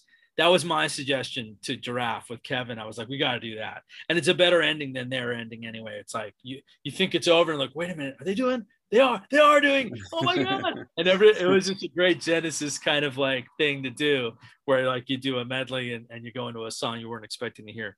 Yeah. But but getting back to what you're saying, I I, I agree. I mean, it's kind of like, look, you just I think you take it with a grain of salt.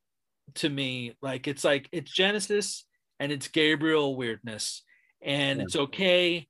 It's just an epic album, beautiful songs, a story that you can make your own sort of interpretation of, and you probably aren't going to be close to what he really was thinking, but that's okay. You know, and you just kind of there's something with uh, you know in the rapids with with uh, and riding the scree with the brother John thing, and he keeps crying out for help, and it, maybe it was really him all this time, and there's some metaphor there, or whatever that you could take from it. But either way, the music is great. the The keyboard solo for riding the scree is incredible. yeah. You know, really cool, and the drums and everything, and and you know those ballads are are, are a little bit slow. They're a little slow actually. It's a little draggy act in some ways, you could say, uh, because they kind of almost like they ran out of steam a little bit by that point. You know, the, the first two sides are like intense, and now they're kind of like, as the one. It's like, wow, all right, you know. But I love it anyway. It's just you have to kind of be maybe in in the mood. But like it, it's it's almost like, and I I I don't know if this is true, but you probably don't listen to side three and four if you weren't just doing the whole album experience. Whereas you could listen to in the cage or you know Yeah. side one on its own or side two one side one and two maybe without the whole thing but three and four like you know, i don't know if anyone just goes in to listen to three and then out you know? Yeah. That's a good point. it's you Yeah, know, you bring up a good point because even when I used to do my radio show, I would sometimes I would do tracks from the album, and it never felt right to hear it a song out of context. Like you, you didn't have the the preliminary song that led led into it. You didn't have the next song that you know that it led into, and it it always felt a little weird that way. It always felt more cohesive when you listen to it start to finish. So. Um, so I hear what you're saying. One of the things I love about side four, though, other than um, Colony of Slippermen, is I like In the Rapids a lot, and it's there's not much to it, but I just feel like Peter gets really um, emotive in his vocals on that one.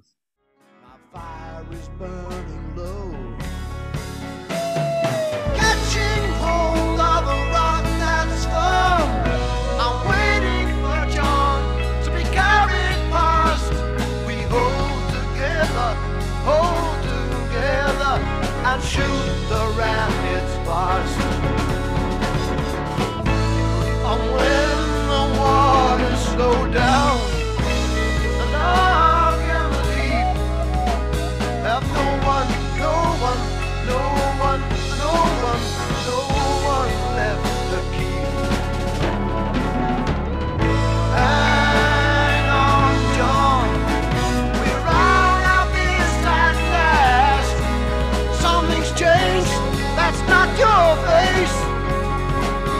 mine. It's mine. yeah Yeah.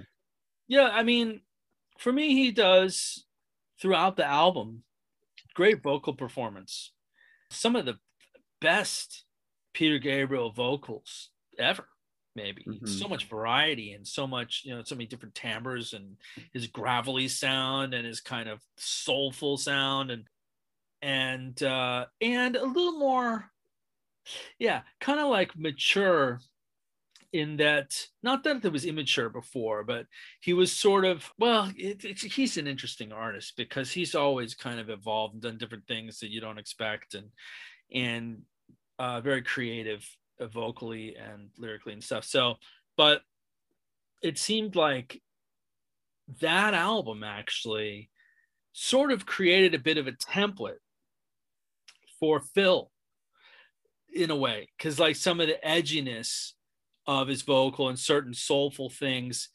Whereas before that i mean it depends but like some of the stuff was like let's say battle of epping forest whatever. That was that was maybe a template for fish. It sounds like fish from Marillion got Yeah. a lot of ideas and inspira- inspiration from that. But like phil you know carpet crawlers and the lamb and in the cage you know anytime he kind of got aggressive with later genesis it seemed to be uh but all of it cinema show and supper's ready but but and he sang with peter too so it's it wasn't like it was completely like but he he just i don't know for some reason the lamb kind of reached a there's a lot of vocal stylings on the lamb that did carry forward with both peter gabriel and his solo stuff and also like moribund the burgermeister and some of those kind of songs. And then with phil um on various tracks. Hmm Okay, so we've come to the end of our our songs. We're, the, the the needle hits the run out groove here, and now it was important that we did this in real time so the interview is as long as the album. Yeah, listen to the album while we're talking and it Yeah. ends just like Yeah. wizard of oz if you play wizard of oz also it'll end right now it's a dir- it's a director's commentary, right? so, how often do you listen to this album? You, you you must listen to it at least once a year. oh no are you kidding once a month probably at least Okay. I, I never get tired of Genesis, old Genesis. Uh, my favorite era is from Trespass to Abacab. Uh, not that I don't, I like I like everything on those albums, and then Mhm. after that, it's hit and miss. Uh, I still I do like albums up to you know even the last one, but um, Yeah. uh, but but yeah. So I'll put up on any of those albums, and like I said recently, I've been listening to it a lot. um, just to kind of refamiliarize myself and listen to it differently.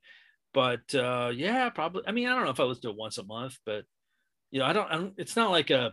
I'm not a regular like. Okay, I'm gonna you know do anything habitually or whatever. But if I'm in the mood, I'll put it on without hesitation. And especially, you know, here in the studio, I do everything. I do the wiring and I do the unfun stuff. I do the fun stuff, like music and do mixing and all that. But then I, Yeah. got, I, you know, I go behind these things and do the wiring and all that stuff. And I'll put on an album or two, Yeah. you know, while I'm doing it. So I imagine this is one that you you listen to it either all the way through or from beginning to however long it takes you to do whatever task you're doing. If you're driving, Yeah. you know, but I can also just leave it on and then just dip in and out or whatever. I Mhm. mean, there's there's the and this is rare, but like nice when you just have time to just sit and listen.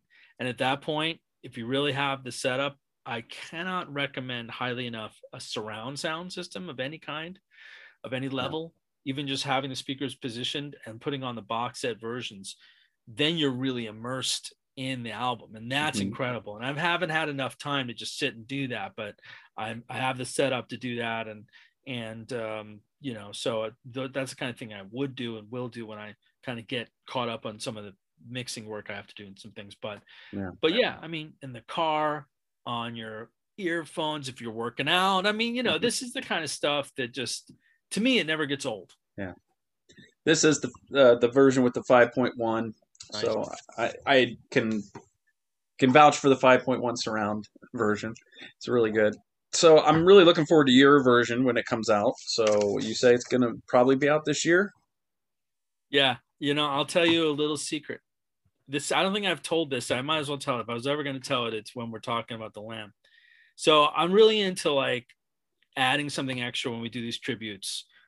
Uh, we did a tribute to Yes, we did a tribute to Rush, and Genesis is one of my favorite bands. So we're going all out, and there's there are some surprises. Well, I'm going to ruin the surprise, but there's some bonus tracks and stuff. One of the surprises I already ruined, which is I'm going to do some original songs, which are songs I've already released of mine, either with Sound of Contact or in Continuum or my solo stuff.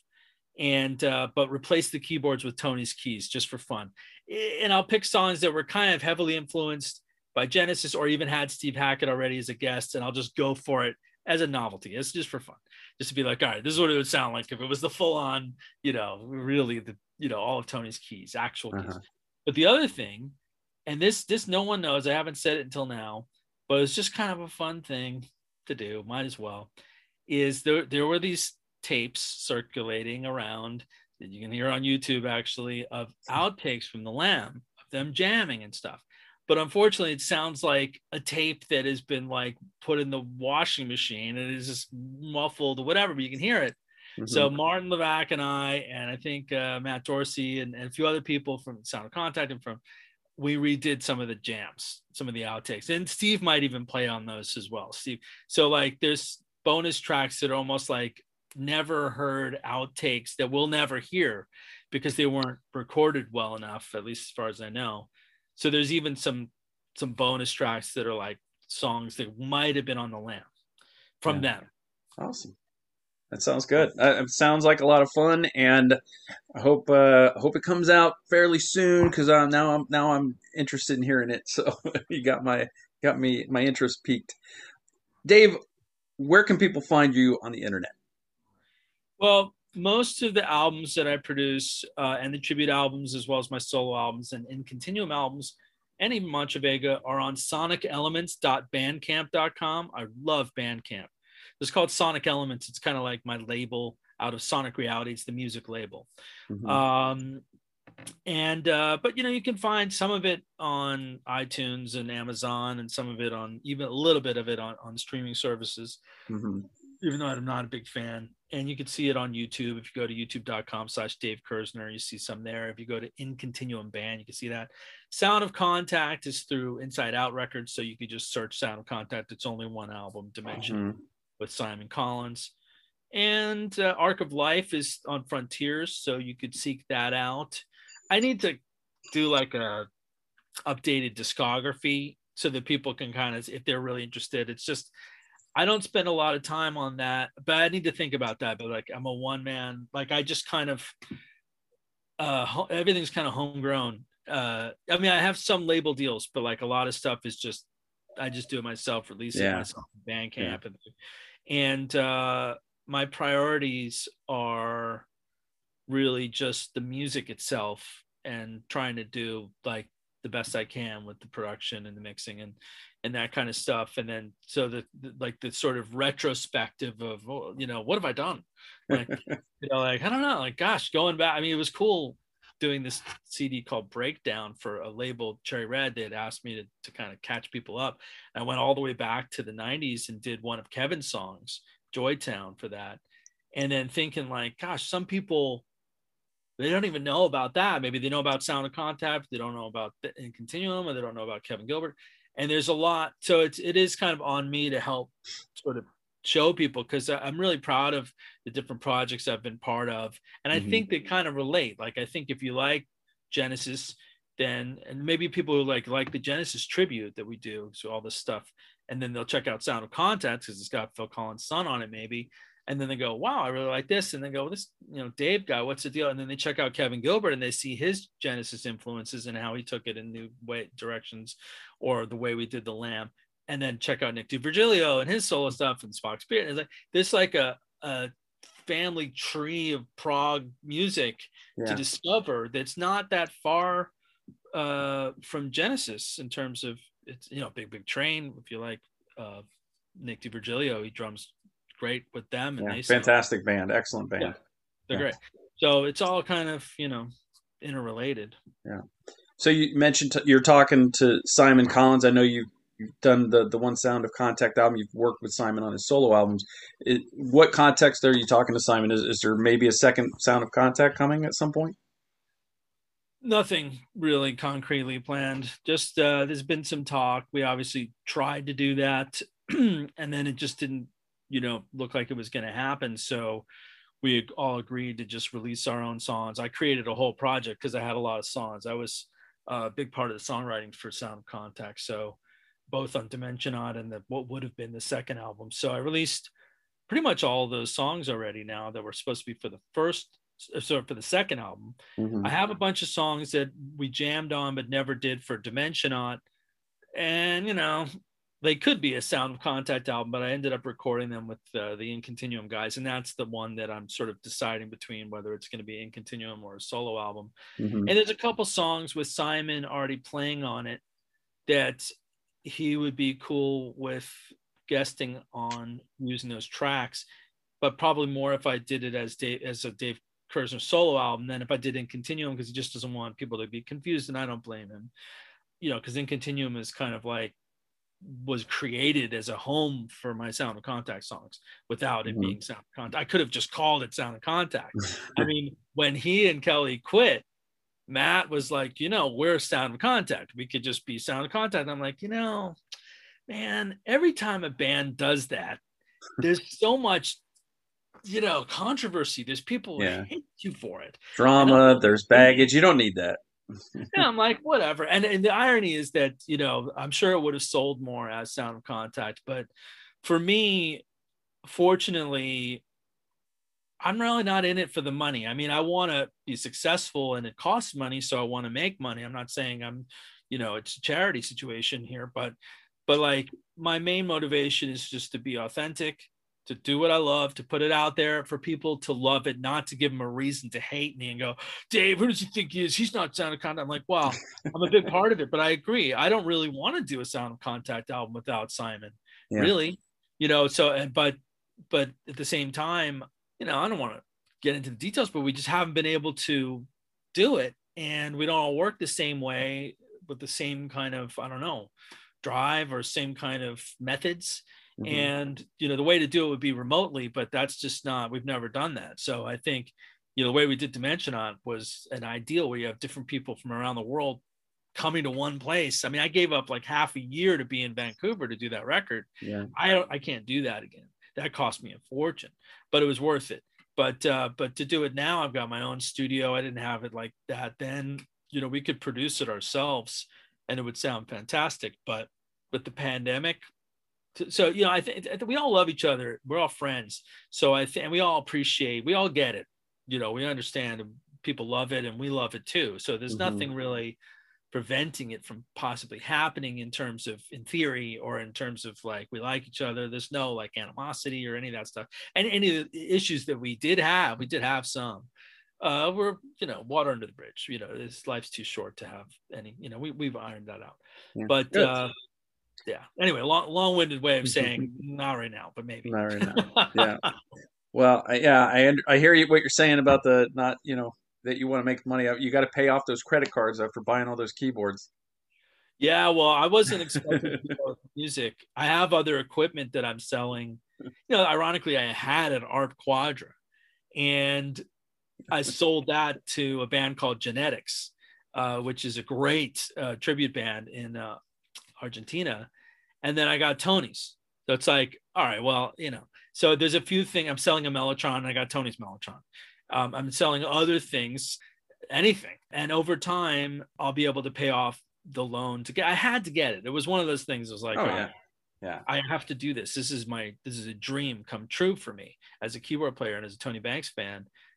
Growing up watching him play those keyboards and wanting to buy the same brands. Now I own the actual ones. It's insane, Yeah. but it- it's it's worth it obviously and uh yeah i'm just gonna i mean you know people are very supportive they kind of who know what i'm trying to do it's a different thing like even though the industry is imploding or whatever people when i put out stuff they'll they'll pay like for the deluxe editions and all these things and extra stuff they enjoy it as i do those Mhm. kind of things but also they see that i'm trying to like continue something cool that we all like that really makes less and less business sense but it's still something we love. So someone's got to do it anyway.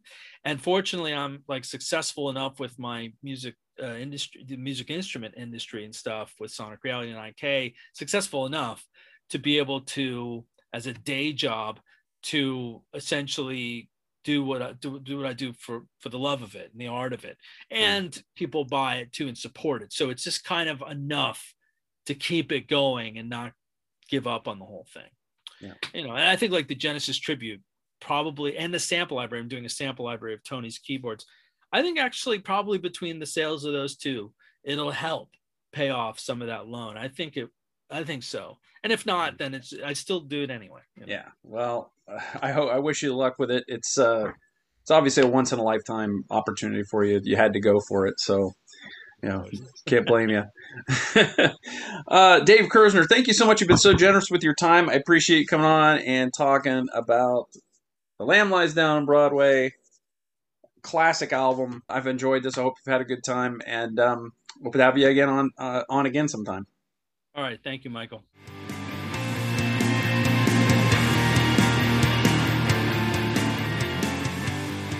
Michael's Record Collection is hosted and produced by Michael Citro. Logo graphic courtesy of Jerry Cutchins. Follow Michael's Record Collection on social media, at Mike's Records on Twitter, and Michael's Record Collection on Facebook, YouTube, and Instagram. If you like what you hear, you can support the show through our Patreon at patreon.com slash Michael's Record Collection. For the free newsletter version, go to substack.com and just type Michael's Record Collection into the search bar. Thanks for listening.